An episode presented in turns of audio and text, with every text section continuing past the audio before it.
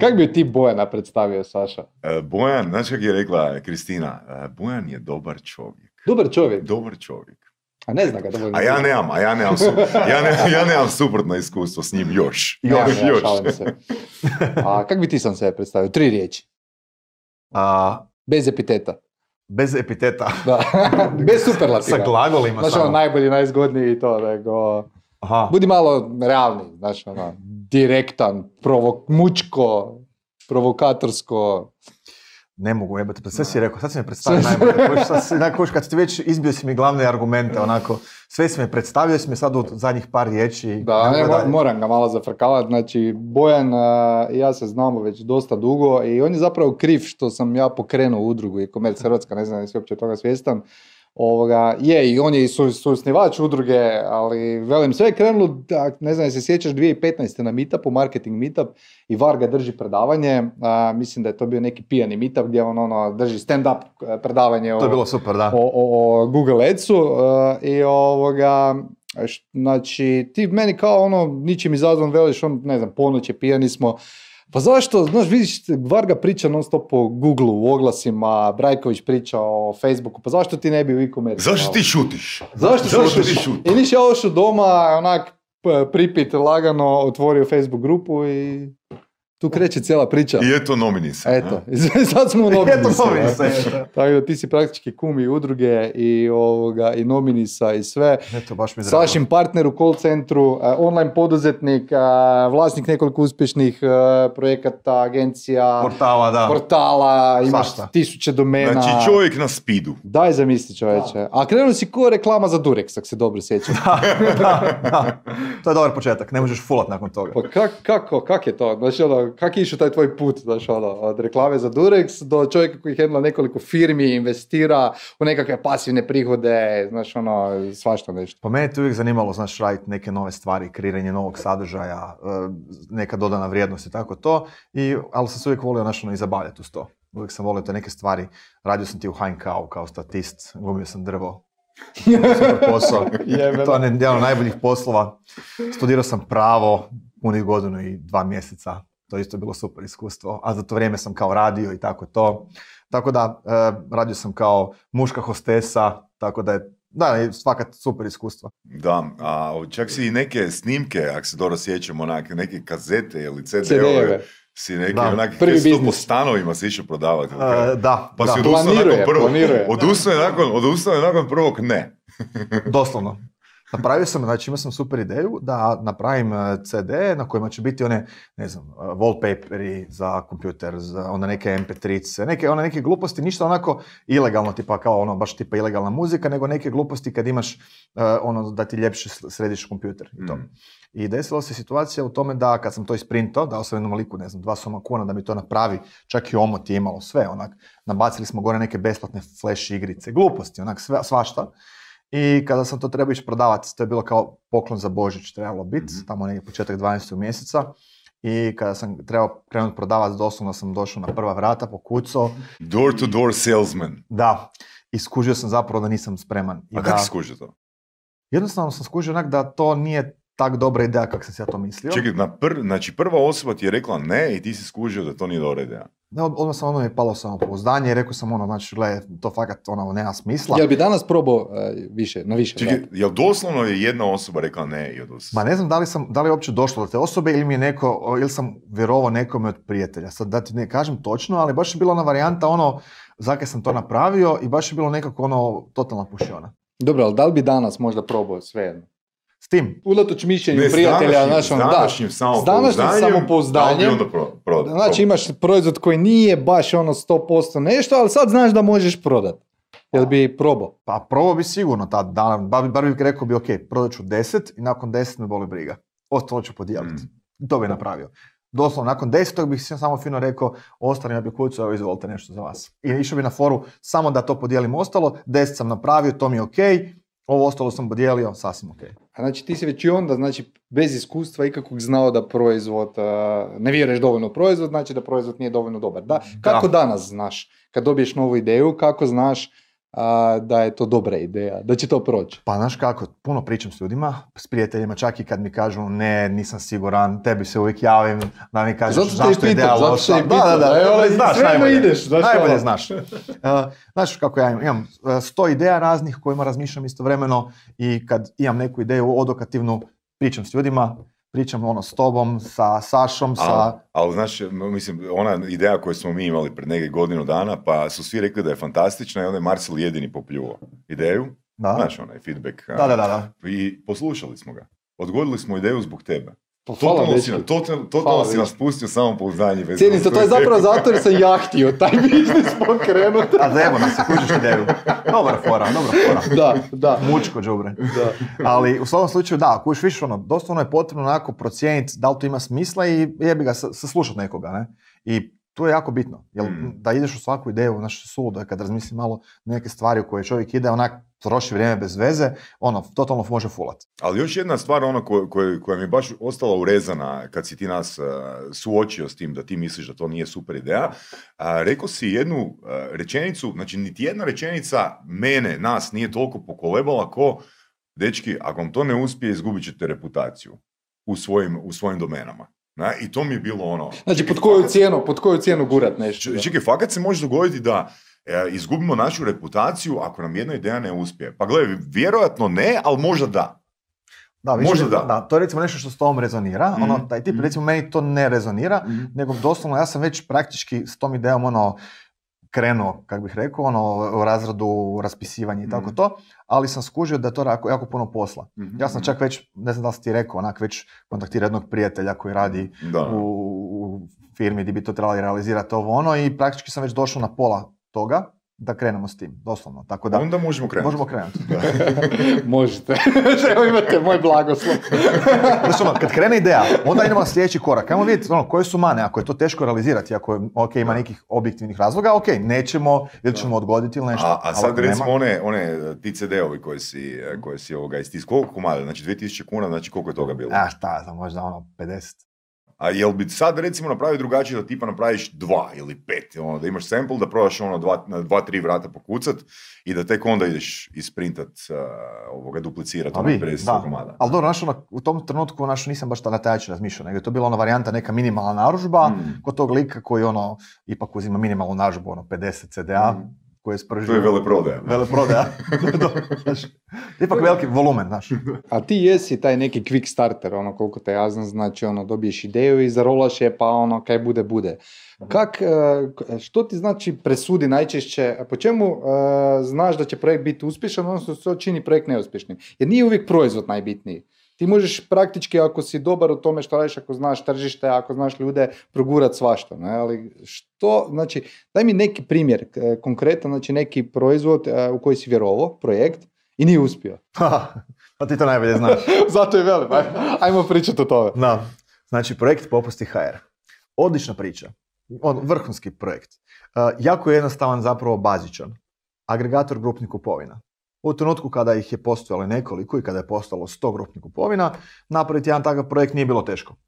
I ja sam ga napravio, posložio, kroz neko vrijeme je sam počeo zarađivati neke novce i sasvim ok prihode imat i čak sam u nekom trenutku i kupio jednog manjeg konkurenta, uh, pridodao ga sebi, ne- newsletter bazu i tako dalje i to je radilo u nekom trenutku bez problema neki 10.000 kuna mjesečno čista dobit. I ovako sa strane potpuno automatizirano. I naravno, ja ne bi bio ja da ne kažem stani, stani.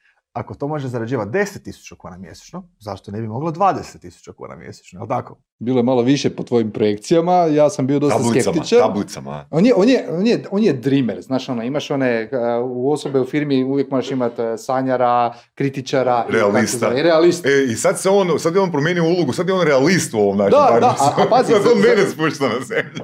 Tu smo mi ovoga bili partneri i sad ja, ja nisam baš ovoga neki sanjar veliki, znaš ono, ja idem čisto realno i više kritički, ali ono, vjerovao sam, ajmo, znaš ono, Mislim, gle, ono, čovjek je pokrenuo dosta projekata i gle, vjerojatno ima bolji osjećaj Možda je problem za u tebi. tržište od Možda mene. je u tebi problem. Možda je u meni problem, može biti. Ali hoću reći, uvijek se može dogoditi znači da neki projekt jednostavno, koliko god zvuči fantastično, Da, da. Jednostavno nije na bilu nacije, ajmo to tako reći. ne, Točno, ono, ne znači prolazi. jednostavno nije, nije, real, nije realno. Znači, e, realno pogreška kod tog projekta je što smo, mislim po meni, ono, zaključak je, što smo, e, htjeli smo ukratko napraviti, samo da objasnimo do kaj smo htjeli Mhm. napraviti, uh, upgradeati taj projekt u to da na, tom, na popusti HR budu popusti sa svih grupnih kupovina. Tako da... Ne samo sa e, grupnih sa web shopova. e, I sa web shopova, Da. da. pardon. I sa web shopova. Sa svih web shopova. Sa, Pa ne znam, više web shopova, da. Mi smo povezali, 50 imali smo 500 shopova. tisuća proizvoda na popustu u jednom trenutku na, toj, na tom portalu. Uh, imali smo znači ono hrpu toga, ali stvar je u tome, ono što je bila moja neka vizija u osnovi kada sam to osmislio je bilo da ti možeš doći u bilo kojem trenutku gore i napisat hoću crvene Nike tenisice, broj taj i taj Mhm. i da, ćeš, da ti je svejedno koji ćeš ti tenisice, da će ti se izliste oni koji su na popustu trenutno, ali tako? Mhm. Uh, I da gledaš ono, nebitno je li to neki zadnji broj ili zašto je na popustu, ali da možeš izlistati sve nešto što je tog tipa. A najveći problem u tome je bila ta tehnički dio izvedbe, što uh, sami shopovi nisu imali dobro rješenje i opisa samih proizvoda kod sebe, plus kategorizaciju po brojevima, po uh, bojama i tako dalje. Zapravo smo išli nekako ispred svog vremena u tom trenutku. To je jedna stvar. Druga stvar s poslovne strane koja je greška velika je bila da ljudi ne žele plaćati uh, za popust, za proizvode na popustima, jer su se već, tamo već nemaju maržu. Kad dam nešto na 50%... ili Trgovci ne nešto, žele, znači plaćati za Govorimo reklamu. o fizičkim. O Ne, fizičkim. govorimo o trgovcima koji su bili naši partneri, Aha. koji su trebali platiti za reklamu onoga što je već na popustu. Sad Da, tu imaš da, ti problem. Ljudi koji traže robu na popustima načelno e, troše manje, isto tako, ne? I manja je stopa konverzije i tako dalje. Znači, dobro, bilo je tu dosta... Dobro, ali situacija, ali- da li postojala opcija ono, ok, vratimo se na prethodni model. Uh, Pa vratili se jesmo na Dobro, prethodni model, i to, sve, to ali- je se ali vratilo na 10.000 kuna. Nije se vratilo više nikad. e, Ipak Zašto? prom- prom- prom- promijeni se i SEO i struktura sajta i tako dalje. Znači, tako da nije nikad zaživjelo, a re- relativno nedugo zato mi je došla i korona i tako dalje. Mhm, Ja. mhm. Tako da su se uh, prihodi smanjili od toga, ali sam, zato sam i ovaj, prodao taj portal Mhm. početkom, uh, zapravo krajem prošle godine. Mhm. Dobro, daj nam pričaj malo o tim pasivnim prihodima. Znači, često te pitaju u intervjuima za taj model, biznis model tvoj. Je li to stvarnost ili mit? Pasivni prihod, je li to stvarno Ovisi, moguće? ovisi. Znači, s- s- e, 100% pasivni prihodi sami od sebe e, su nemogući u bilo kojem pogledu. Znači, ne možeš, ti imaš, možeš imati neku jebenu nekretninu na super lokaciji koju ćeš rentat nekome, e, ali dokle god imaš i, i o ičemu razmišljati, e, o tome, o održavanju. To nije pasivni prihod. To nije 100% pasivni Da. prihod. 100% pasivni prihod u tom, na taj način ne postoji. Mhm. A, eventualno, neku vrstu patenta, patent bih rekao da bi mogao biti, Licenciranje? licenciranje neko i tako dalje. Znači da pače, ako ti možeš prebaciti na neko odvjetničko društvo, neko svoje intelektualno vlasništvo u bilo kojem obliku, koje se onda dalje bavi s tim dalje u, i tim detaljima, onda da. Mhm. Ali dokle god je minuta tvojeg vremena potrebna za nešto, nije 100% pasivni prihod. Ali, moj cilj nije 100% pasivni prihod, nego doći što bliže tome. To je jednostavno varijanta, znači ono, ja neću biti sigurno ono, dugoročno mršav, ali trudim se doći bliže tome. Da ne odeš u krajnost. Znaš, da, znaš, realno, znaš, ono, znam da pod ono, nisam ja sad neki ono žgoljo i da ću sad ići u teretanu redovito, ali trudim se ići što bliže tome. Kad smo kod toga, mislim, ne kod, uh, ne kod debljanja, nego kod nekakvih navika i to. Ja sam veliki fan ovoga, tih navika i mislim da navike zapravo čine čovjeka, znači ono što ti vjeruješ, što jesi, te navike steć- stječeš i kroz compound efekt dugoročno znači postižeš nešto. Mene zanima uh, koji je tvoj stav prema tome, znači prema poduzetništvu, znači zašto si ti uspješan poduzetnik, a netko drugi nije. Znači, da li te određuje, uh, ne znam, tvoj mindset, tvoji rituali, navike, odnos prema novcu ili nešto treće? Što je po tebi najbitnije Pa po meni, za tvoj uspjeh? po meni, ja mislim da je kod mene najbitnije to što puno mi je pomoglo u životu, pomoglo. To što sam bio klošar za vrijeme faksa, dok sam bio studirao pravo, i onda sam skužio zapravo, potrošio sam sve džokere, kako bi se reklo, ne? I Da. tad sam se ono igrao nogomet u 10, dio se u 9 ujutro, 10, doručkovo, u 12 igrao nogomet s dečkima, umjesto da učim, umjesto tako dalje. I tak sam proveo jednih godinu dana e, na faksu, dok sam kao studirao pravo. jel? I tamo sam, nakon tog iskustva sam nekako ispucao se džokere. I e, nakon toga sam imao neki feeling da zaostajem. Da imam taj neki godinu dana zaostatka. Isto kao da kad neko padne, padne razred. Taj neki feeling. Uh, s time da je kod mene bilo to, znači ja sam odustao nakon godinu i par mjeseci, tako da nisam, praktički sam izgubio dvije godine uh, od faksa. Ja ne treba to nadoknaditi. I onda sam trebao to nadoknaditi. I ja sebe recimo smatram i dan danas, od tada još vučem taj neki osjećaj. A to je kaj, da- to je osjećaj kasnim. odgovornosti. Osjećaj odgovornosti, osjećaj da kasnim, osjećaj da mi je, da jednostavno trebam to nadoknaditi. Znaš, ono, taj, Mhm. da imam taj neki ono Jel još uvijek imaš taj, još uvijek imaš taj osjećaj, recimo uzmeš si ono dva tjedna slobodno ili tri tjedna odeš na Tajland ili negdje s ženom, jel još uvijek imaš tu osjećaj krivnje, joj sad ja ne, radim, Nemam, znači nemam. pustio ne, si ne, ne, ne, pustio sam, nemam taj osjećaj, ali imam osjećaj recimo ujutro da ne mogu, ono, da ću se probuditi sam od sebe ujutro, u ne znam, u sedam i biti u uredu, ovisi kad se probudim, ja se probudim u pol sedam, sedam, sedam i po, ono, obavim jutarnje rituale kaj trebam i onda sam, dođem u ured odmah, ne? I Da. meni je to nekako normalno, meni je normalno biti prvi u uredu ujutro. To je, to je recimo zanimljivo, ja kad sam Sašu upoznao sam mu rekao, joj, ja imam strašan osjećaj krivnje ako ne radim barem 8 sati dnevno. Je rekao, pa zašto? Znaš, ono, cilj je da radiš što manje, a da ti zapravo biznis funkcionira, ne? Radiš pametno, a Da. ne puno. I sad kad sam ja ono odlučio promijeniti prije par godina baš ovoga, ok, sad ću uzeti pauze tijekom dana, otiću malo na plivanje, pa ću se vratiti, bit ću odmorniji i sve to, ali ono, kad ti kreneš raditi, teško se uopće, znaš, ono, prekinut sad taj ono deep work i otići negdje i tak to, znaš, ono, jednostavno, meni je bilo teško. I dan danas, sad evo, kad, kad sam preselio na, na, na mrežnicu i ovoga, sad evo, jučer sam prvi put ono izašao e, tijekom dana, idem ja sad malo veslat, ne? I onda imaš taj osjećaj, ja imam i dalje osjećaj krivnje, sad bi trebao raditi. A s druge strane, znaš, ono, sam sebe uvjetujem, velim si, ne, ja nisam čovjek koji treba raditi. Ja sam čovjek koji želi biti ono a, između, nešto između a, velike odgovornosti i opuštanja. Znači, budi chill, ali budi odgovoran. Dakle, tu bi sam dao jedno svoje iskustvo, znači opet ono što radiš, u kojem okviru nešto radiš. Naprimjer, prije deseta godina ja sam skužio da mogu imati ogroman benefit od recimo wellnessa. Ok, Znači, ujutro bi se probudio u pola osam, u osam bi bio u wellnessu, osam pol devet bi bio u wellnessu. to sam ja radio I bio sam u Da. wellnessu do jedan popodne, znači praktički bi četiri, dugo, pet sati- dobro, da. ok, ok. to- Ali, ja bi otišao ono na plivanje, da, otišao bi u saunu i čitao bi knjigu. odlično. Znači, ja bi ono u wellnessu svaki tjedan pročitao ono tipa dve, tri knjige. I od tud se meni pojavila taj, taj osjećaj, ono, ne- odnosno nedostatak osjećaja krivnje. Jer znam da radim za compound effect, Mhm.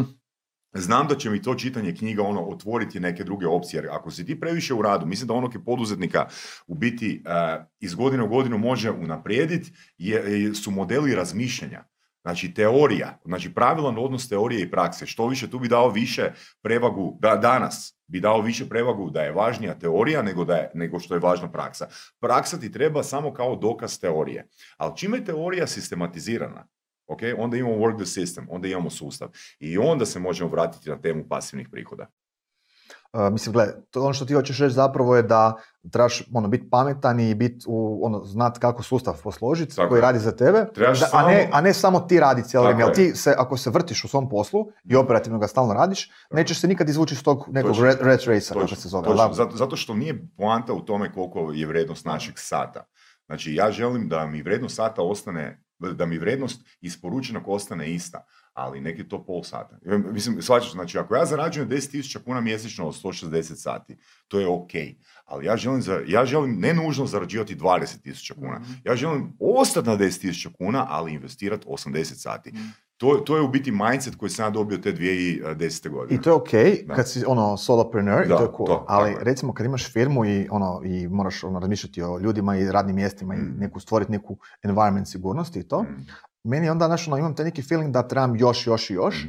ne zbog sebe. Znači ja, ono, ja, ja znam da trošim manje od Marcela, uspoređivali smo uh, tak uh, akaunte. ovaj, Nije sve o revoluciji. da, je te. Ovaj, ali u svakom slučaju, ono, uh, a bez obzira na ono, razlike u, u prihodima, opet uh, ja to ne trošim, nego stavljam, ulažem u neke druge stvari i tako dalje. Jel? I stvaram neki environment za budu, dugoročnu sigurnost. Mhm, mhm. I zapravo ovaj osjećaj odgovornosti, osjećaj da trebaš nešto raditi, to imam, ali z- trudim se ne razmišljati na način da nešto moram, nego da nešto želim i ja volim raditi vikendom nekad, to mi je gušt. Ne radim ja zato što moram nešto napraviti. Ja, sad, ja sam praktički sad u situaciji da jako rijetko ja moram nešto raditi. Ja radim stvari koje su upgrade, koje su S nešto... tim da, stvarno samo bi ono, te, te terminologiju da definiramo. Znači, ja kad nešto radim, ja to ne radim. Ja to frejmam u stvaranje. Znači, rad je ono što ja moram. A stvaranje je ono što nužno ne vidim rezultat toga sad, ali stvaram nešto, ono, trudim se stvoriti neki compound za budućnost. ne? Zanimljivo ovoga, baš je jutros bila tema na nekom radiju, sam slušao a, š- bogatstvo ili tak neš, ili sreća, nemam pojma, ali pričali su ljudi o novcu i kako ovoga bogati čim više imaju, to više žele. A ovi siromašni bokci koji rade za plaću, oni stvarno kad si zasluže onda više cijene to i tak dalje. A, meni to ne rezonira baš recimo s onim što sam ja trenutno naučio u- do sad u životu. A, i ovoga, ali me zanima tvoje mišljenje. Koja je po tebi najveća greška koju ljudi rade s novcem? E, Prvo pitanje i drugo pitanje, a, zašto ti to sve radiš? Je to stvarno sve zbog para? Znači ti imaš sad ono, ne znam, tri firme ili četiri, investiraš u nekakve nekretnine koje bi ti mogle biti ono pasivni prihod i tak dalje, kupuješ domene i to. Znači, da li to radiš zato što si pohlepan i želiš biti bezobrazno bogat ili imaš neki drugi drive? A, daj nam to objasni, tu razliku. Da, pa znači, to, to ono što ljudi ne razumiju, uh, svi, svi ljudi koji imaju novaca, koje ja poznajem, bez obzira da li su obiteljski naslijedili neku firmu ili posao ili sami su stvorili, zapravo svi imaju jednu stvar sličnu, a to je da uh, je totalno drugi mindset uh, tih ljudi od tipičnih ljudi koji drugačije uh, žive, zato što to što netko ima puno novaca, to apsolutno ne znači da on stvarno ima puno novaca, nego on taj novac usmjerava u stvaranje, u investicije i tako to. I motivacija stvaranja je glavna, sama sebi svrha. Nije svrha, A novci dođu onda. Novci dođu, ali Ne no- novci nisu tu Da, nisu primarni. glavni nisu- motivator. Da, zato što Niti nakon određenog Da, prihoda, nakon određenog prihoda, tebi novci više ne motiviraju, za- zato što ti nisu bitni. Naravno, kad osiguraš osnovne troškove života, Tako je. Tu je ono, super primjer. nakon toga možemo reći da, da se sad neko ne popizdi, znaš ono, gle, ja zarađujem 3,5 Ali, tisuća ali, ali, stvarno ljudi realno, ovisno o vrijednostima koje imaš, znači neki ljudi puknu i kupuju, ono, znaš, pločice, Armani pločice i tak dalje za kuponu, koje koštaju 10 puta više nego normalne pločice i tako neke furaju cipele od 5000 kuna i tako dalje, jel? Ali ja mislim da zapravo većina ljudi koji actually to koriste i tako stvari kupuju su onih prosječnih prihod- prihoda, a ne bogati. Da, da. Bogati I ljudi to- koje ja to je znam istina, ne to nije kupuju mišljenje, to je takve, istina. ne troše na takve stvari. Oni većinom investiraju. Čak i oni, začudili bi se, znači ljudi koji stvarno imaju toliko novaca da bi ono, znači, ono, mi bi se smrzli da vidimo koliko, oni imaju, koliko imaju novaca i kaj sve imaju. Ti ljudi žive najnormalnim životom, uh, uzimaju normalne stvari, kup- kupuju rabljene, rabljene aute, ne kupuju nove, znaš ono, ali kupit će on, kupit će on uh, sebi Mercedes ili BMW, uh, neku, neku dobru klasu i tako dalje, ali neće on to kupiti na, na cash, nego će uzeti na leasing, odbijat će si od firme iz troška, uzet će si godinu dana star dve godine, jel tako? Znači, oni to stvarno gledaju takve stvari ljudi. Da, baš smo ne- nedavno, nedavno sam pričao ovoga sa nekoliko, a, neko, ne- baš stručnjaka koji ono investiraju na burzi i pogledao sam nekoliko dokumentaraca o investitorima i konkretno Warren Buffettu. I ono što u biti, to što si ti Bojane malo prije rekao, to je skroz drugačiji mindset. Jer investiranje u burzi ili investiranje u biznis je zapravo a, najveći, najveći reward, a, najveći razlog za a, investiciju je zapravo feedback jesam li ja pametan ili nisam. Znači ti se natječeš sam sa Znači sobom. ti se natječeš sam sa sobom. Znači tržište je zapravo e, dokaz tvoje vještine, tvoje pameti. I novac tu prestaje biti faktor, nego ono, da li, nego stalna ta evaluacija sebe, je li ja razmišljam na dobar Znači način. možemo reći neki izazov onda možda da je, da je ključni faktor zašto poduzetnici rade to što rade.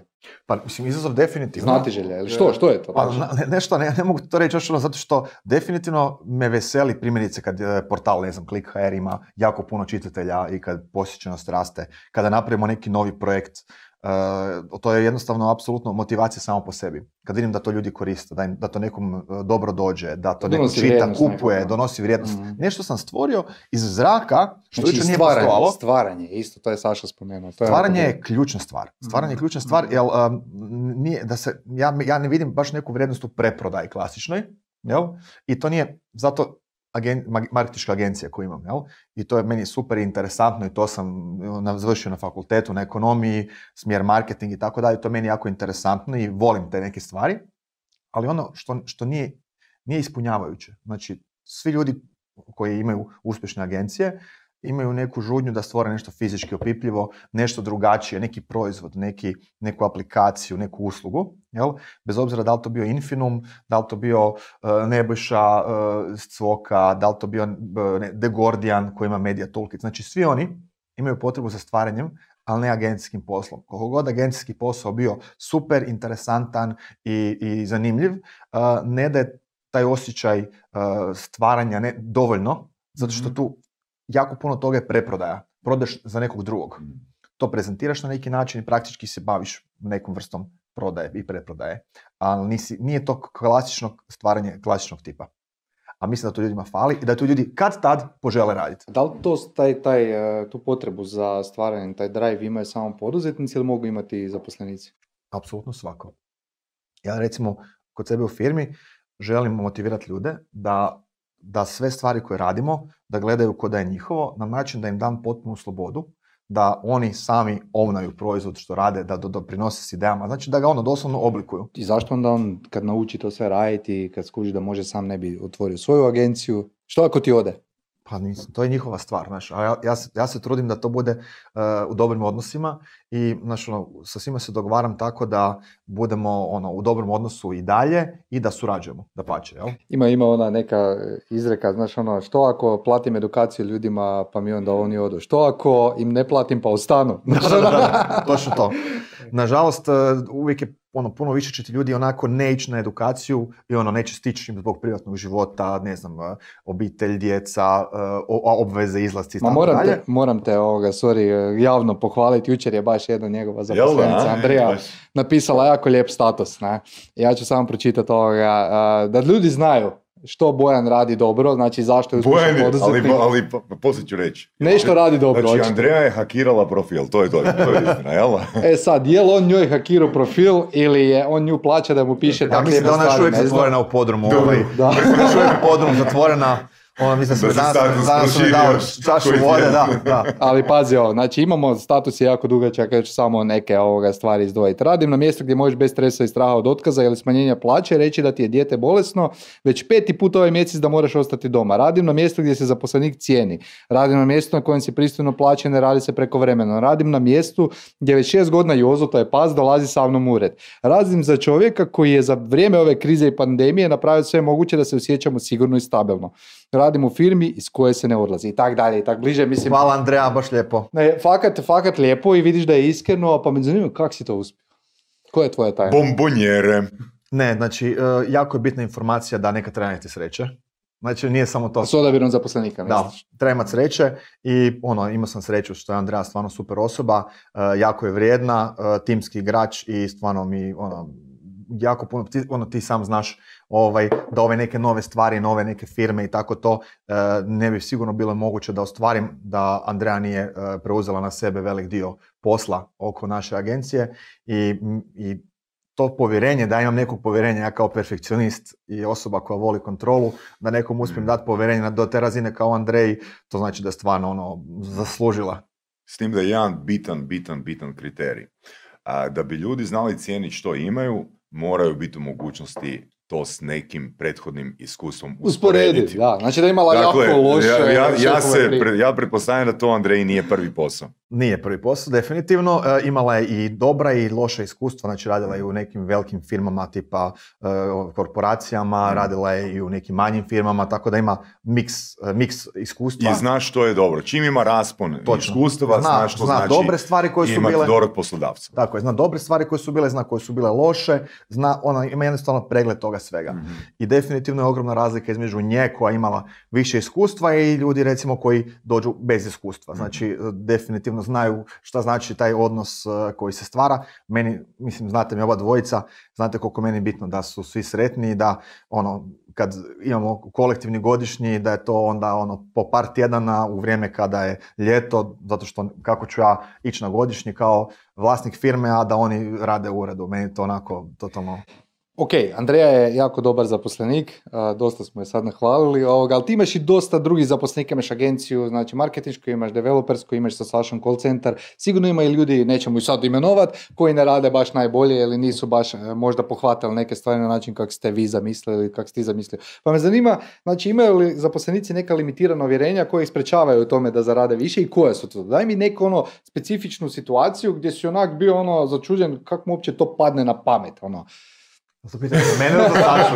Možete i Ja zajedno mislim, da, odgovoriti. ja mislim da, da, da, će, ovo- da će ovo Saša odgovoriti puno bolje nego ja. Može iskreno. Saša, može i Saša. Dakle, ovak, e, meni su izuzetno puno pomogle e, knjige e, iz menadžmenta u zadnjih nekoliko mjeseci i mislim da je najveći problem, od, znači pod broj jedan problem je taj nedostatak iskustva negdje drugdje, a drugi problem je em, nespe, kad, kad imaš sustav koji nije kvantificiran, znači kad imamo sustav koji nije kvantificiran, kad nemamo ono jasnu metriku onoga što se od nekoga očekuje, e onda se tu javljaju interpretacije i onda ti radiš po svom osjećaju.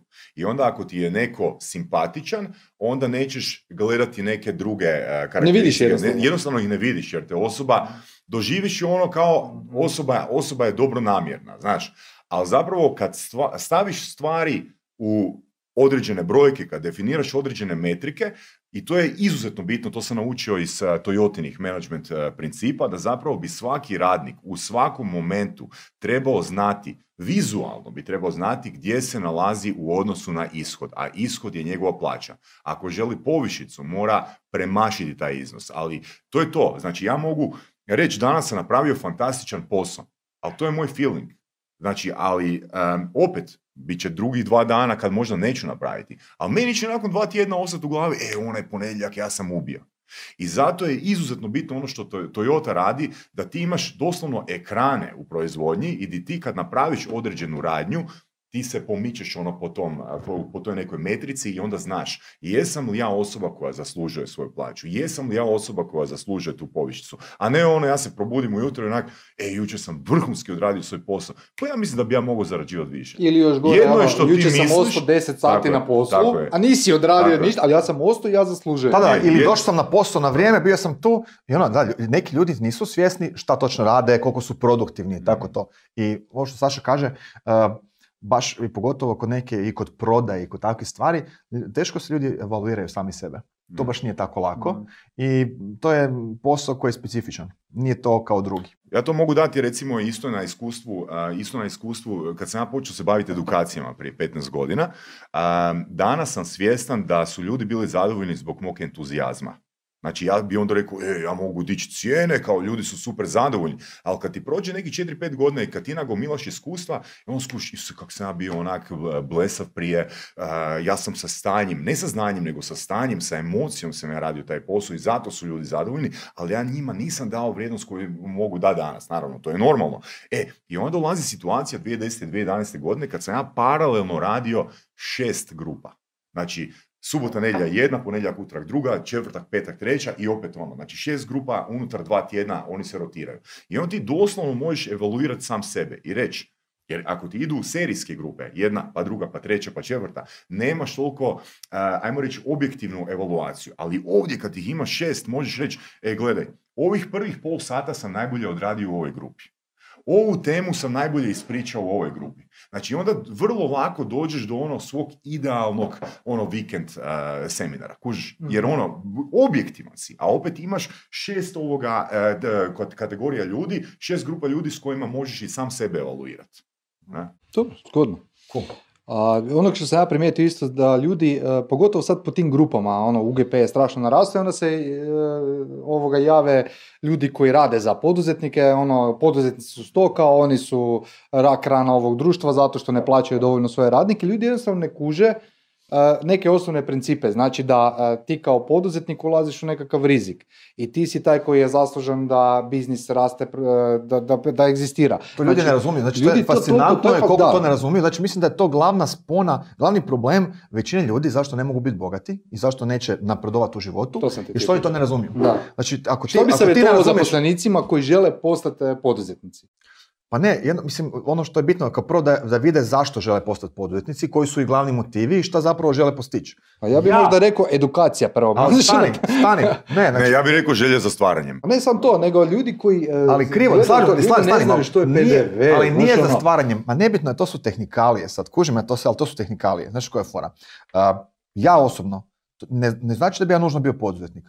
Ja da sam na svojim prvim poslovima imao dobru okolinu, da ja mogu stvarati unutar tih okolina, zašto bi ja bio poduzetnik, pa nisam budala. Ako, da, mi je dao, da su mi dali mogućnost rasta, Hmm. razvoja nekih projekata koje sam htio razviti, zašto bi ja to razvio unutar svoje firme kad sam mogao unutar te firme? Bez Gdje rizika. dobijem, ne, ovo, imam plaću, imam resurse na raspolaganju, kako da to izgradim, jel tako? Imam sve tamo, imam ono, neku lokaciju gdje ja u bilo kojem trenutku mogu u nekom trenutku prerasti zaposlenika u nekog partnera, djelomičnog suvlasnika nekog projekta kojeg sam ja osmislio unutar firme. Jel? Ali da mi, da, mi, da mi se to omogući, ja bi to htio, apsolutno. Ja recimo, ja sam ono, apsolutno otvoren uvijek bilo kojem zaposleniku po ono, da u nekom trenutku ra- njegovog razvoja, u slučaju da ide u tom smjeru, ponovno predložiti da ono u nekom novom projektu koji on želi realizirati ili stvoriti, da budemo partneri. To je meni apsolutno prihvatljiva stvar, da pače.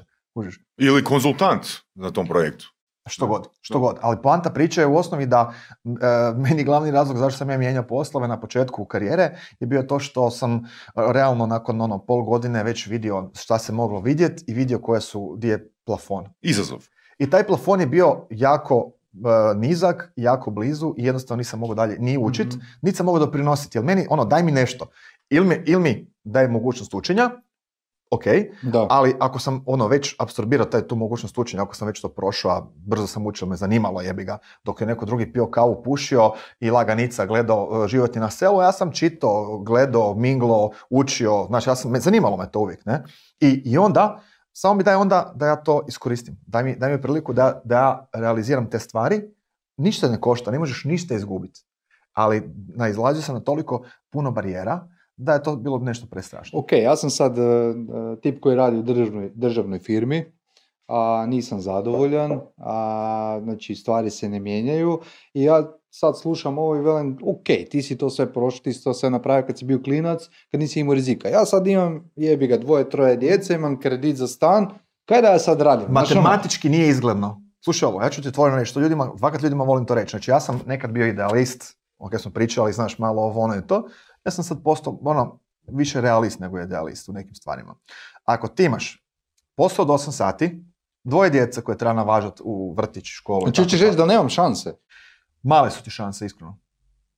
Ako ti radiš u neki specifičan posao i uspiješ do, doći do nekih klijenata kojima treba to što ti znaš, što, što već sada radiš, jel, postoji mogućnost da ćeš uspjeti napraviti neki svoj posao i prijeći u, prijeći u poduzetništvo. Mhm. Postoji šansa.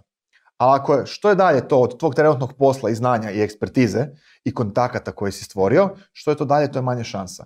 Zato što ti moraš uložiti x vremena svaki dan, određeni broj godina u nešto što želiš napraviti da bi to uspjelo. Dobro, da bi, da bi bile se- šanse da to uspije. Tu- Ne, da nije, nema garancija. Tu je još jedna bitna stvar. Znači, osoba koja radi 20 godina, uh, 5 dana u tjednu, 8 sati dnevno. Znači, tu- ja bi to sveo na jedan kriterij. Koliko je, drive, koliko je tvoj drive za učenjem. Ako si ti radio to uz svoje radno vrijeme, siguran sam da ono imaš šansu. Ali ako si ti sad nakon 20 godina 8 satnog rada puta 5 dana rekao, e, ja bi sad nešto drugo, e, tu bi se Znači, složio kompletna promjena Komple- kursa. Kompletna promjena ne, ali ako je doslovno bilo, idem svaki dan pogledat pol sata nekog predavanja o poduzetništvu, idem pročitati neku knjigu o marketingu, idem pročitati neku knjigu o prodaju, idem na neki računaš na seminar. compound efekt. Tako je, onda računaš na compound efekt, onda ima šanse. A dobro, ali Da, daj, evo, ajmo- još primjer konkretno, moj Da. kum Luka recimo, ne? Da, Znači, baš se čovjek je- njega i sjetio. On je bio, pa on je da. super primjer, ali on, on je stvarno to htio. Znači on je dugo vremena bio isto ko ja, ono, znači on Radio na faksu, firmi, mislim na faksu smo Mhm. isto bili oba dvoje, znaš, malo onako tako slobodni, volili smo trošiti vrijeme na, na ono, gledat filmove i tako dalje, zezat se i tako dalje.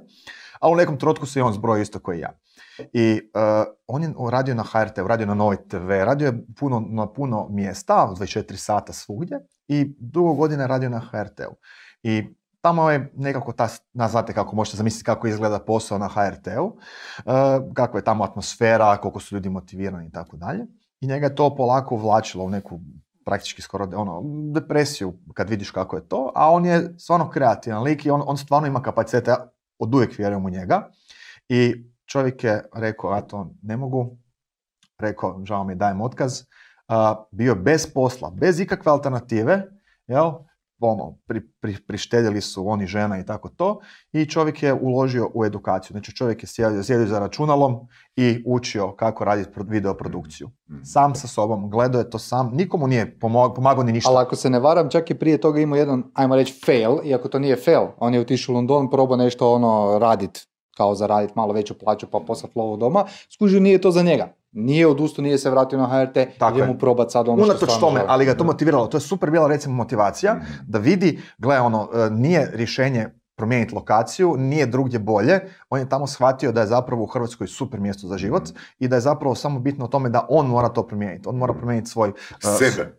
Mora sebe i svoju, sebe, svoju okolinu. Lu- Luka sad radi montaže, ne, ono, i video On radi video produkciju. video produkciju ali na razini on ti baš radi ani- animacije. Da. Jedan od klijenata su mu ovaj, uh, uh, fakat poznate firme, uh, radi Pa jako daj dobro i radi za strance. i Da ga malo dalje. izreklamiramo, kako se zove njegova Malokus. Digital. Malokus Digital. Malokus Digital, mislim ja sam isto vidio te uh, ovoga uratke, stvarno ima smisla ako neko treba video produkciju. Ne, radi za Amerikance, radi za neke Da. poznate, poznate osobe i tako da stvarno uspije treba napraviti- podržati ljude koji kreću Tako ono, od nule, mislim isto on, on nije... U poznim godinama. To sam baš htio reći, nije ni u pozima, nije ni baš ono mladić, ono... Pa da- 38 godina i to ono, u, u svom baš u najbolje Ali može vrijeme. se, evo primjer da se Ma može, ne, ali znači čovjek je, ajmo sad- ne to je napravio, to je ljudima, 36 godina je čovjek ono odlučio, to sve ima malo dijete isto i tako dalje, nikako zavidnu financijsku situaciju. Čovjek je rekao, gle, ja sam to odlučio, Da, da. nešto moram Znači promijeniti. odluka je najbitnija. Daj ti meni reci da ti sad krećeš od nule, a što bi radio da zaradiš za pristojan život u nekakvom relativno kratkom roku? Pa nešto vezano za prodaju, definitivno. Znači nema, ne možeš nikako u kratkom roku, relativno kratkom roku, išta stvoriti i napraviti, a, da nije prodaja. Znači prodaja je sve, svi najbogatiji ljudi na svijetu su se obogatili zapravo prodajom, I dalje su ostali u identitetu prodavača, barem djelomično. Da.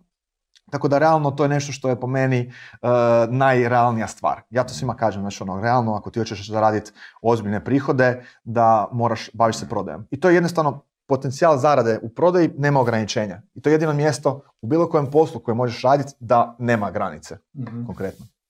Uh, bilo što drugo ti zahtjeva edukaciju, učenje, proces koji traje godinama potencijalno, gdje se trebaš jako puno uložiti u to i morate stvarno zanimati da bih htio to uložiti to vrijeme, jel? Ako ti nisi u tome full, Da, ista stvar i ko, ko tvoje prije, prije pitanje sa poduzetništvom prodaje je isto odličan okvir gdje ti e, vrlo brzo možeš skužiti koliko si pametan ili glup. Ne? Jer ako ti priča prolazi, onda si pametan u tom okviru. Ako ti priča ne prolazi, ili se ili mijenjaj, ili mijenjaj, ili mijenjaj, ili se počni baviti, mijenjaj sebe, ili počni raditi nešto drugo. Ali treba brzo donijeti odluku, treba shva- shvatiti jesam ja za to, nisam za to. Da. I poduzetnici često, ono, neko ko želi biti poduzetnik, mora biti spreman prodavac. Ako ti nisi spreman prodavati ono što ti radiš, Da, na, pogotovo na početku, kasnije možda ti neće trebati, ali na početku ti je to nužno. Mhm. I tu je onda opet se vraćamo na to jako bitno da vjeruješ u taj proizvod, jer ako ti ne vjeruješ neće ti ni kupac vjerovati. Tako je. Ali jedna bitna stvar koju bih spomenuo, e, ljudi danas često razmišljaju o tome da bi svako mogao biti poduzetnik i da je to za svakog. To apsolutno je naj, ono, naj, najviše pogrešna stvar koju može neko reći. Nije svatko za poduzetnika, da pače ljudi ako se okušaju u poduzetništvu, njih 90%, misle da će biti iznimno nesretni i mogu jako puno toga izgubiti. Kako znam da nisam za poduzetnika? Ima neki test na internetu. Siguran sam da postoji. Mora da postoji. Ovaj, e, ali stvar je u tome da ono, ti ako želiš biti poduzetnik, e, moraš stvarno biti spreman uložiti jako puno. I ako nisi spreman uložiti određenu količinu Čega? truda i znanja, vremena, svega, riskirati novac također, I vrijeme. i, znači sve. Sigurnost, Znači najbitnije. ima, ima hrpu toga. Ako ti to nisi spreman, onda bolje nemoj se uopće ići u, to- u tom smjeru. Znači, gle, imaš neke stvari koje su uslužne djelatnosti, jel tako? Ti ako, ti ako nemaš nikakav dodatan trošak nečega, uvijek možeš probati, vidjeti kako će to ići reći, hoću ići u tom smjeru, neću.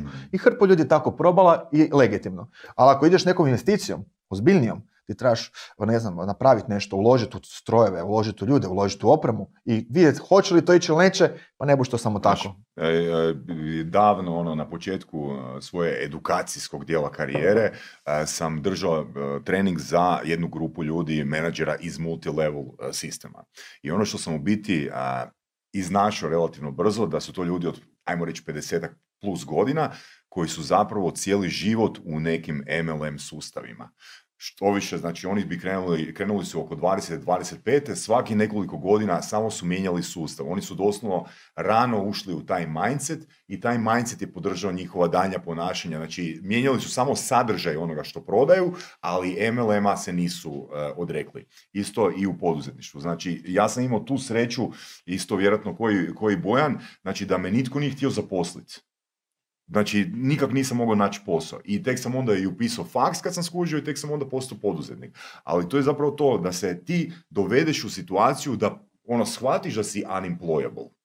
A netko, znači da napravim paralelu sa multi-level marketingom, nego ko se zaposlio sa 23 godine negdje, on je predugo u, mentali, u mindsetu e, zaposlenika i nije nemoguće kao u primjeru ono Luke, ali je tu potrebna promjena mindseta prije nego neki set vještina. Ja ću ti sad ispričati svoj primjer. Ja sam radio kao novinar na faksu i taman kad sam završio faks je bila najveća kriza. Znaš, ono 2009. 2010 a, nisi mogao naći posao. Onda sam odlučio promijeniti struku, nakon pet godina faksa, pet godina iskustva praktički ono rada kao novinar, ajmo sad u web dizajn. Završio tečaj web dizajna i sad sam mislio da, ne znam, ja ću s tim negdje se zaposliti. Znači imaš to uvjerenje da ti papir nešto znači. Ne znači ti ništa. Ali sam uspio dobiti posao kao voditelj jednog web shopa, zato jer je gazda nije znao koliko je ta operacija zapravo zahtjevna, pa je zaposlio nekog totalno bez iskustva, jer sam bio dovoljno povoljan da radim sve. Ne? Znači i razvijam web shop i radim marketing. A i ta diploma ti je dala samopouzdanje da se uopće prijaviš za to. Tako je, E, ali ali, još ali ono kaj hoću reći, ja sam poslije onda kad sam dobio taj posao, znači uh, čistom upornošću, nakon što sam uh, odlazio s posla novinara na radiju, odlazio na razgovor za posao u Zagreb, jer sam u Čakovcu inače radio i ovaj, uh, onda sam krenuo se educirati. Još se sjećam me brat pitao, pa kak ti se da čovječe, cijeli dan radiš, imaš malo dijete doma i sad ideš poslije na edukaciju. Zato sam shvatio da nemam izbora. Ako želim Točno. nešto napraviti, To je ključno. ono moram, moram promijeniti I neke sad stvari. ne? usporedimo, sad usporedimo taj tvoj primjer sa primjerom osobe koja radi već 16 ili 20 godina u nekom sustavu. Ti nisi imao izbora. Da. A osoba koja ima dvoje djece i ako ima sigurnu plaću, to, to je ogroman utek, ogroman da, je da, utek da, da, da, da, krene da, riskirati. da, da. Znači u tvojoj situaciji tu se uopće ne radi o riziku, tu se radi o nužnosti. Da, da, da, da. Ne, ali da pače, to je uvijek jako dobar argument eh, Mm. kad imaš eh, nešto kad te, kad, te, kad te motivira da se pokreneš. Ali opet meni je trebalo, ne znam koliko sam radio, uh, šest godina, sedam. ali Sedam godina sam radio onda da nisam bio, uh, da, mislim ja sam razvio uh, svoje projekte sa strane, znači ono malo, uh, poslije poslije Ali svaki to je dan. isto compound, to je isto, dan. to je isto Da, i compound tek u nekom nakon sedam godina sam se ja odlučio, znači, dati otkaz, bilo mi je fakat Dobro, teško. teško. sjećam se kako te bilo strah. E, ba, sjećaš bilo me toga. strah, a s druge strane, i, i ono, imao sam skroz krivu projekciju. E, Dao sam si minimalnu projekciju e, prihoda da bude ista ko, koliko zarađujem e, na poslu. Na kraju sam tri put više zaradio prvu godinu, ali to je stvar compound efekta Je, koje... ali to je to, a ali- svejedno me je bilo strah. Sedam Kužim, godina, ali hoću reći, sam znači, ja radio na ljudi na koje ja priči. znam iz, ljudi koje ja znam iz djetinjstva, na- znači oni razmišljaju samo o tome kako mogu napredovati unutar sustava. Znači njima je pet popodne ili četiri popodne kad ne završava posao, prilika za nogomet, teretanu ili za kavu Da, ili za da, da, da. Znači, ali ti si radio Da, ti projekte, ti je, jesi, djelomično, toga. ti jesi djelomično bio u mindsetu poduzetnika, znači, odnosno nisi se odrekao mindseta poduzetnika. Ne, pa ne, Marcel je bio totalno mindsetu poduzetnika, samo što je imao stalan posao gdje je radio. To je to, ali... Plus ja sam svaki projekt na kojem sam radio shvaćao ko da je moj posao. Pa točno ko to, da je to ali- ali moje isto ko ja, vlasništvo, isto ko ja. Odgovornost je bila na istoj razini. I onda kad sam malo grunto o tome, pa znaš ono, pa zašto ne bi onda za sebe Pa ne, ne, ali ne samo to. A, ne, ne, znaš kaj je stvar u tome? Što ne bi ni Marcel, ono što je isto smiješno, isto ko ni ja, ne bi ni on mijenjao posao, da je on dobio, e, e, da je on dobio mogućnost da napreduje unutar sustava. Ne bi on da, nikad tako otišao ni, iz- ni, Da, ni iz vjerojatno. jedne ni iz druge firme. Ljudi, Ali pa- nema šanse, kao ni ja. Znaš Ali zašto? čekaj, ali Jer nema smisla. Ali Jel da ti dobio- sad neko ponudi Sad nema tih para, meni- ali čekaj, čekaj, čekaj, ali da ti ponudi ovo što je Bojan rekao, znači da te zaposle u sustavu, da ti daju novac koji sad zarađuješ, ali da imaš ono njihov support u smislu konzultinga i njihov support u smislu financiranja, ono da ide u tvom smjeru, ja bi razmislio o toj Znam, ideji. pričali smo o tome o surovim, pričali smo o tome surovim, ja više ne. Znaš zašto? Ja možda bi, Znaš zašto? znači ja bi, ja Što bi sam, što sam stariji, ovo, što sam stariji, bi prije pristao na to, znaš zašto? Jer je to fast lane. Da. Zato što to, to je ono ubrzani Da. princip. Zato što ti možeš raditi nešto na nečemu malo. Mislim, ja sam, Dobio si ja investitora. imam dobio 30 si godina, sustav, imam dobio si 30 godina firmu već. Ja sam prvi par godina ono na malom radio učio, znaš ovo ono, to je bilo znaš ono na,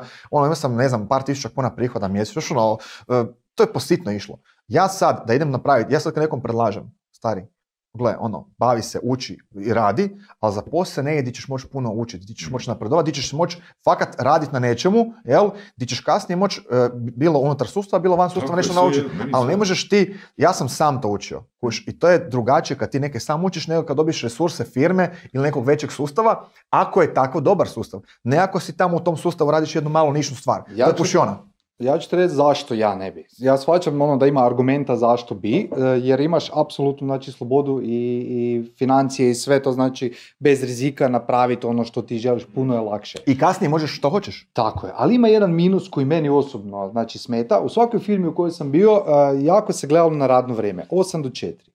Znači, meni je to, evo, iskreno neprihvatljivo da ja moram od 8 do 4 sjediti u uredu, iako ja imam za obaviti, ne znam, neki sastanak ili nešto otići. Znači, ta sloboda koju ja sad imam, da si sam biram s kim radim, kad radim i, što radim, je meni neprocjenjiva. I sad ja imam isti taj pristup prema svojim zaposlenicima i suradnicima i tako dalje. Znači, ja uopće ne pitam koliko ti radiš dnevno. Ja pitam, znači, da li su nam ciljevi ispunjeni, Ali to dnevni, su oni principi koje sam sam ja pričao u, u menadžmentu, što je, meni, što je nama pomoglo zapravo. Ako ti imaš metriku, onda je metrika od 8 do 4 nebitna. Ja se slažem, ali znaš gdje je problem? Većina e, i dalje, po mojem e, iskustvu, zaposlenika, firmi i korporacija ne može jednostavno prihvatiti to novo pravilo. Znači ono, aj nađi nekog kom toliko vjeruješ da ga ne pratiš, nego još uvijek u tim korporacijama je štancanje s karticama. Kad si došao, kad si izašao. postoji zašto? Zašto? Zato je većina ljudi Zato nema tu odgovornost. Jedna trećina ili jedna četvrtina ljudi, Da, evo a zato velim to nije za mene. Pa da, ali to je okej. Ali stvar je u tome da znaš, ono, kad nekoga puno plaćaš i tako, jel,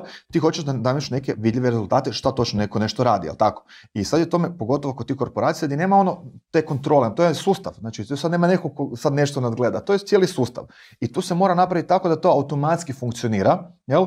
I e, puno je lakše dovesti ljude u neke okvire koji jesu takvi kakvi jesu, nego zbog tih par ljudi koji se izdvajaju svojom odgovornošću i samostalni su, e, prilagoditi se njima i da ode sve k vragu.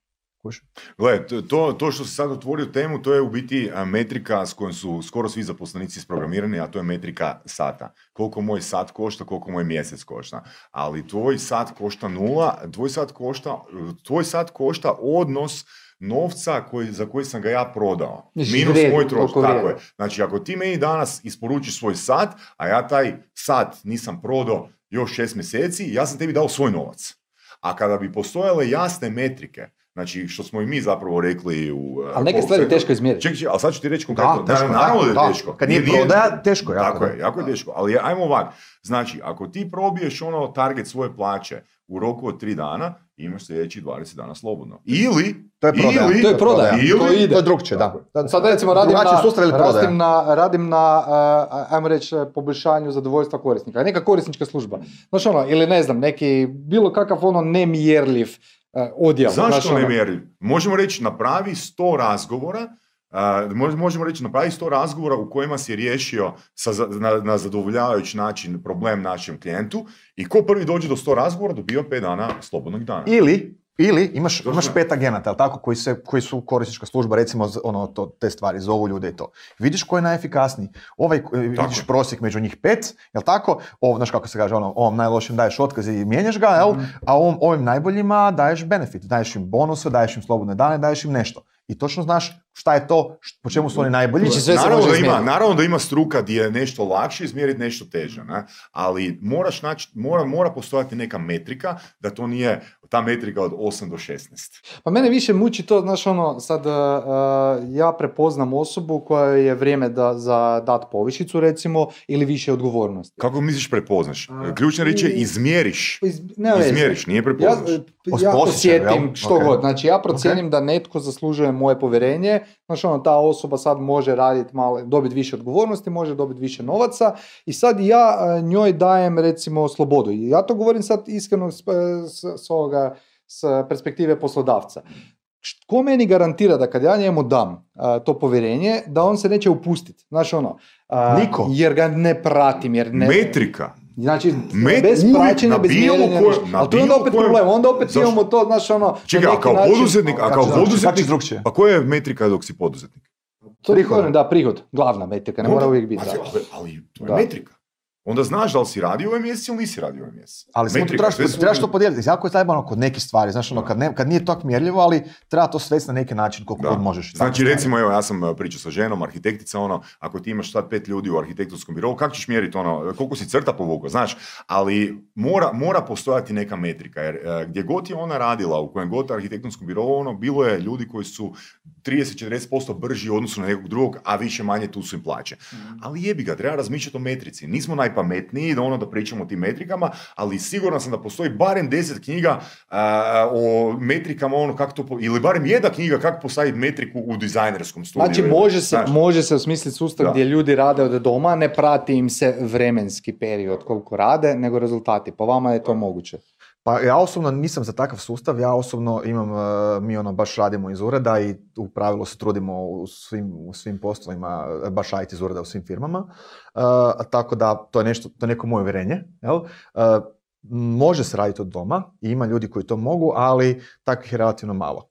E, S druge strane, kad smo radili sad zbog korone od doma, e, kolege su se požalili da su doma 30% manje efikasni. Sami su Znači to rekli. produktivnost pada. I rekli su sami da im produktivnost puno lošija i da žele raditi iz ureda. Svaki zasebno je to rekao, znači nije sad da im ja stavljam riječi u usta, baš su sami rekli, to me baš fasciniralo. Ja sam od uvijek tvrdio da uh, meni iz ureda najbolje raditi, ja od doma samo neke ideje zapisujem i nešto istražujem ovako malo, ne radim e, ono baš efikasno, zbog ono settinga, monitora, znaš sve te stvari i ne želim raditi doma, želim doći u ured, odraditi posao. To mi je najbolje i najljepše i najugodnije. E, najviše kad radim nešto od doma, to je čisto ono kad imam neki kreativni posao, pa onako nešto lakše i to, ali potpuno to razumijem. Mm. Gle, dosta smo se zapričali, već je sad vremena prošlo, ja ću te sad pitati prije nego krenemo na teglicu, samo koja je cijena Teglica. bogatstva po tebi? Si ti bogat čovjek i koja je cijena bogatstva?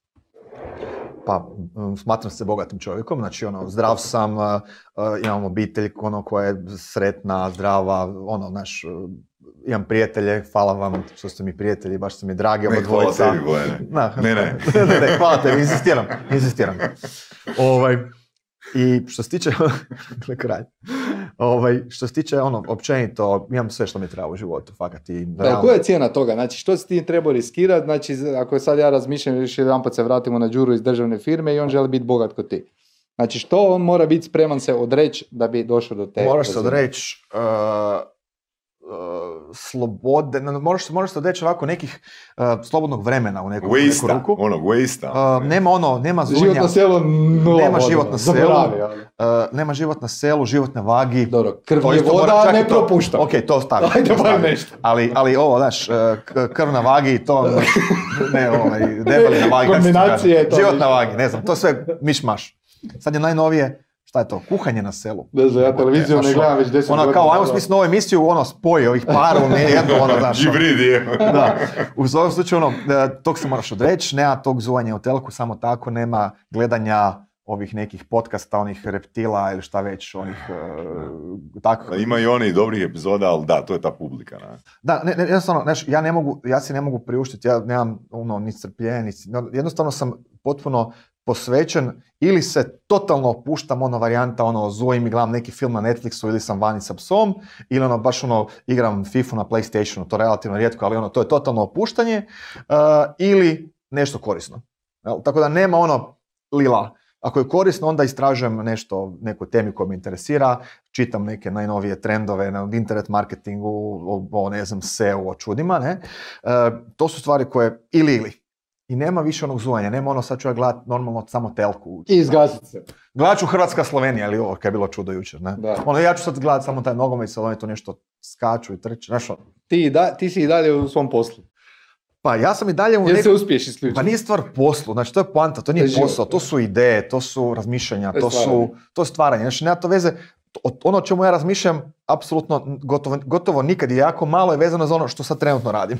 Tako da to je isto bitan detalj. Dobro, to tebe na neki način rajca, ajmo to tako reći. Znači, ako mene to ne rajca, bolje da ne ide po tome. Da, da, da. Znači ako ti, ako ti, ti nešto što ćeš sam izabrati to radit, da možeš bilo što drugo na svijetu radit, ovaj, baš sam sad rekao, znaš ono, s našom firmom sad ovaj, rekao, jebote, znaš, mi sad imamo firmu i mi sad čovječe, ono, e, učimo, educiramo se o nekim novim poslovnim modelima za call center i tako dalje i provedimo, provodimo se ono, svaki tjedan ono, neko vrijeme skupa, družimo se i zajedno razmjenjujemo ideje, strategije, pričamo o tome.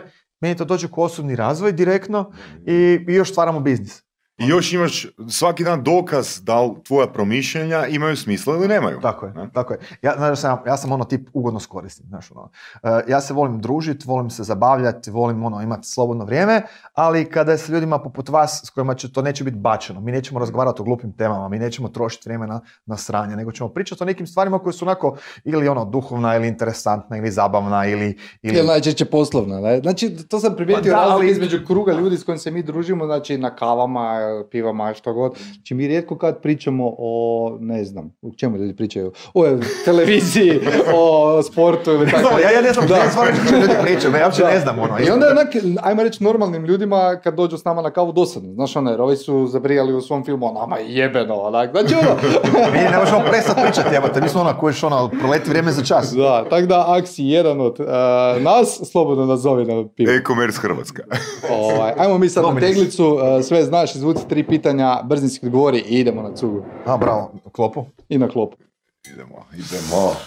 Da nađeš kovčeg s milion dolara, što bi napravio s tim novcima? Jebate, to je najteže pitanje ikad. A, s milion dolara, pa pošto je to relativno malo novaca, Ako kome? ovaj, nemaš baš puno kaj napraviti, ovaj, a, pa ne znam, sigurno bi dio uložio da ono, da odem s vama na neko putovanje. Znao sam. Eto, vidiš. Kakva dobričina. E, držim ga za riječ. A vodio sam te svugdje, Znaš sam te vodio. Vodio, sam te vodio svugdje. Sam te vodio u Beogradu, U Sisku, u Sisku ste bili vodio me. Ja sam te vodio. nisam, nisam vidio taj kovčeg, niti ono... E, vidiš, bez kovčega sam te vodio. Nisi bio dobar sponzor. A sad će, Ja, sad će i Saša s nama ići, kužiš, sad mora i Saša s nama ići u buduće. Kad me vodiš, a ja plaćam... Evo, znači, idemo kod mene u Zadar, evo, bez milijuna kovčega, bez milijuna dolara. ponuda, A? sad, A? hvala, A? čovječe. E? Čim malo sad zatopli, Ne dečki, idemo na team building. Tako da ovaj, to, Predobar si. a, znam, a s Team, novcima, team, team the building. a s milijun dolara, jebote, kaj ja znam, uh, ono, vjerojatno bi, mislim, nemam kaj uložio bih, sigurno ne bi potrošio na gluposti. A kaj Onak, bi ih a, uložio? i to je, pa to je najgore pitanje. zato Bitcoin. Ma da.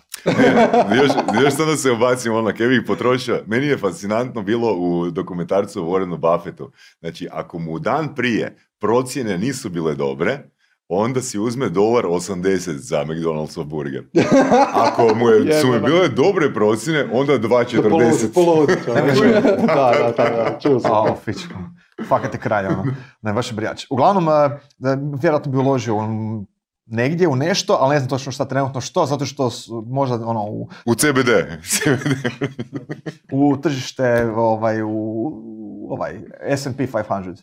Najvjerojatnije. Znaš kaj, to, to isto sad, znam, opet odogovlačimo, ali baš sam nedavno slušao jednog, uh, kak bi rekao, online Šamana. poduzetnika, šamana, ne znam kak, kak bi ga nazvao, čovjek je ono multimiljonski poduzetnik i rekao je kao, pitali su ga jel bi uložio u Bitcoin, jer imaš para, ne, veli ne, nikad ne ulažeš u nešto na kaj ja ne mogu utjecati, vjerujem u sam sebe i u svoje sposobnosti, u Bitcoin ne vjerujem, znaš ono, ne vjerujem, ne, ne mogu... Je li on mogu- investitor ili poduzetnik? On je poduzetnik, ali E. postoji investitor. Ali postoji ok. investitor, je rekao nikad ne bi investirao u nešto na što ja ne mogu utjecati. A iskreno, evo, s milijun dolara, vjerojatno bi pola tog iznosa, ako ćemo to realno, uložio u neke nove ideje, nove projekte. Znaš zašto? Moja, moja ideja je imati više firmi na način da imam, da, imam mogućnost realizacije svojih ideja, tako da mogu platiti kvalitetne ljude koji, će, koji rezoniraju s tim idejama i koji će zapravo živjeti za te ideje. Znači u ljude bi samo- dao, u ljude bi Zapravo dao. bi uložio u ljude i u neke nove projekte. Super. To mi, to mi iskreno naj, to me najviše interesira, to me najviše veseli i to bi ono što bi sigurno napravio s tom lovom. Ok.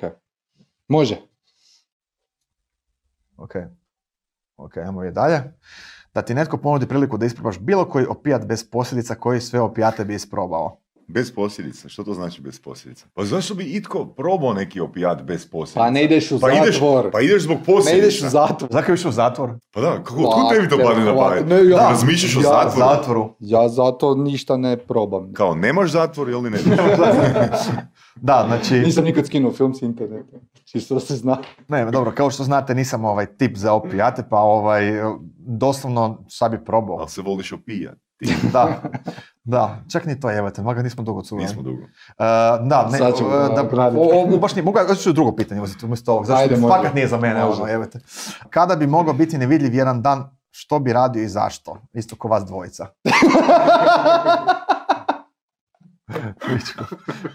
Pa koliko je ovo kartica? Pa kaj igramo Ja ne šnaps znam, ili čovjek, kaj? Ako te uhite zbog ubojstva, koga bi zvao iz zatvora i zašto? To isto znaš. Njega. Ja sam tu samo da pljačkam Da banke. se, tak, sad. da se zatneš u banci prilikom pljačke, kako bi reagirao? Ajde. Kako bi reagirao? Ajde? Barto. Ajde, Barto. Pa vjerojatno bi ono, Ispod pička. zadnja pička, šutio bi, stavio bi ruke ovako, znaš, nad glave, ovako i stalno bi bio kao, dobro je, dobro je, nisam tu sasvim ok, jel mogu kako pomoć? Dobro, ajde. Budimo realni, budimo iskren, realni. Ajde. Uh, veliki realista i sanjar u isto vrijeme.